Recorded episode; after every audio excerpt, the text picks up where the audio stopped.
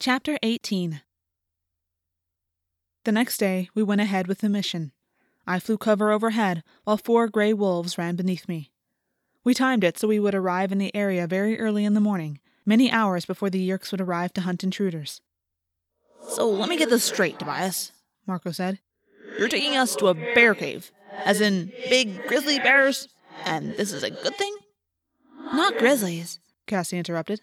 "Not in this area. We'd be talking black bears. They're much smaller."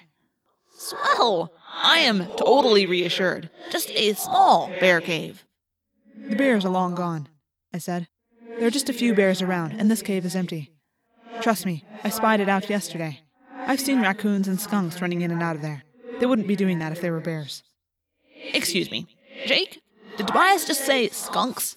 I must have heard wrong, because only an idiot would think hanging out with skunks is a good idea." "We're not going to hang out with skunks," Jake said patiently. "The skunks don't live there," I said. "They just run in there to get away from predators." I didn't have to explain any more. I think everyone guessed how I knew that skunks ran in there to get away from predators. "Look, it's close to the lake, but I don't think the Yeerks know about it," I said. "Sorry, but there wasn't a convenient Marriott hotel where I could get you a room for the night." "So that means no room service either?" Marco asked. "Well, okay. As long as this cave gets cable. The big game's on E S P N tonight." I was carrying a tiny nylon pouch that Rachel had put together.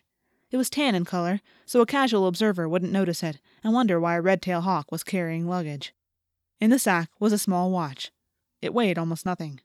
There were also some fish hooks, fishing line, and a small lighter. Altogether, it only weighed about two ounces. But it did slow me down a little. We reached the cave with plenty of time to spare on the two-hour deadline. "Oh, this looks lovely," Marco said, looking at the thorns and a scrub brush around the cave entrance. "I haven't really been inside," I admitted. I landed outside the entrance. The opening to the cave was no more than two feet across and about four feet high.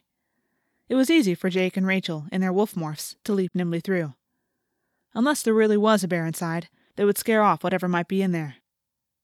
"Empty," Rachel reported. "Nothing in here but a couple of spiders and a scared mouse." I decided to try a joke. "Chase him out here. I'm hungry." Only Marco laughed. The others all acted like I'd said something embarrassing. Maybe I had. "Let's morph back," Marco suggested. "One close call with being trapped as a wolf is plenty for me." "I'll go look around," I said. Sometimes I didn't like being there when they morphed. A few minutes later, they all came out. Marco was complaining as usual. "You know, we really have to figure out how to deal with the shoe situation," he muttered. "Thorns and no shoes. Not a good combination." The four of them were barefoot and dressed only in their morphing outfits, leotards for the girls, bike shorts and tight t-shirts for Jake and Marco. "We need to gather firewood," Jake said, with his hands on his hips. "It wouldn't hurt to warm that cave up a little before the Yeerks get here."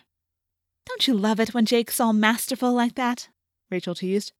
"I'm just trying to get us organized," Jake said defensively. "We'd better get started fishing," Cassie pointed out. "If we don't catch a fish, we're pretty much wasting our time." The plan was to morph into fish to enter the Yeerks' ship's water pipes.